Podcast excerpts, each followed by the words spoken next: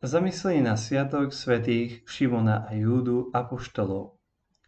Čítanie zo svätého Evanielia podľa Lukáša. V tých dňoch vyšiel Ježiš na vrch modliť sa a strávil celú noc v modlitbe s Bohom.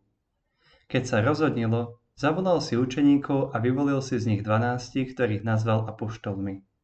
Šimona, ktorému dal meno Peter a jeho brata Ondreja, Jakuba, Jána, Filipa, Bartolomeja, Matúša, Tomáša, Jakuba Alfejovho, Šimona, ktorého volali Horlivec, Júdu Jakubovho a Judáša Iškeriotského, ktorý sa stal zradcom. Zostúpil s nimi dolu a zastal na rovine i veľký zástup jeho učeníkov a veľké množstvo ľudu z celej Judei i z Jeruzalema, aj z Týrského a Sidonského pobrežia. Prešli ho počúvať a dať sa uzdraviť zo svojich neduhov a ozdravili aj tí, ktorých trápili nečistí duchovia.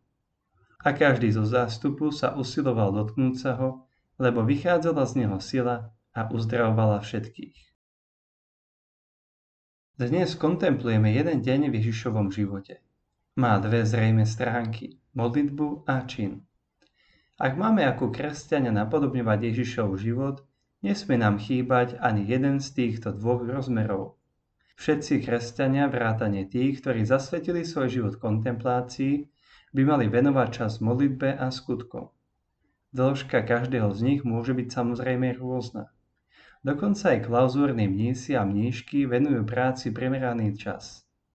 Na druhej strane, my, ktorí sme tak povediac viac svetskí a chceme napodobňovať Ježiša, nemali by sme sa vrhať do práce bez toho, aby sme ju nepomazali modlitbou. Potreboval Ježiš tieto dlhé hodiny osamelej modlitby, keď všetci ostatní spali? Teológovia skúmajú psychológiu Ježišovho človečenstva. Do ktorého bodu mal priamy prístup k božstvu a do ktorého bodu bol ten, ktorý bol podobne skúšaný vo všetkom okrem hriechu? Ak už máme dobre nastavený modlitbový a duchovný život, mali by sme ho začať napodobňovať v konaní. V dnešnom úrivku vidíme, ako organizuje cirkev, teda ako si vyberá tých, ktorí majú byť jeho budúcimi evangelizátormi, následovníkmi jeho poslania na zemi. Keď sa rozhodnilo, zavolal si učeníkov a vyvolil si z nich dvanástich, ktorých nazval apoštolmi. Neskôr ho nachádzame, ako uzdravuje všetky druhy chorôb.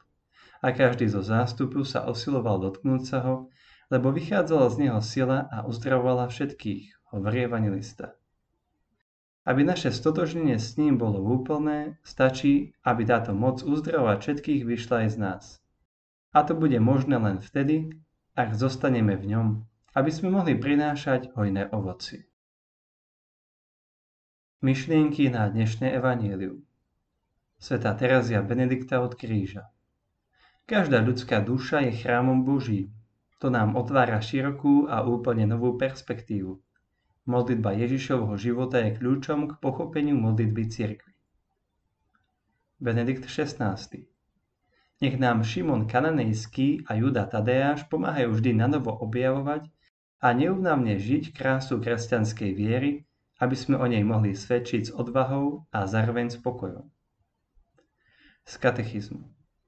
Ježiš sa modlí aj pred rozhodujúcimi chvíľami, s ktorými je spojené poslanie jeho apoštolov – pred vyvolením a povolaním dvanástich, pred Petrovým vyznaním o ňom, že je Boží Mesiáš a napokon sa modlí, aby viera hlavy a puštolov neochabla v pokúšení.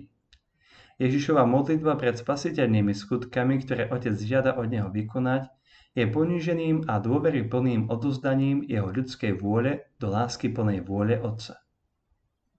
Dokážem sa aj ja zastaviť, či už ráno alebo pred dôležitou prácou či cestou, a pozvať do toho Ježiša?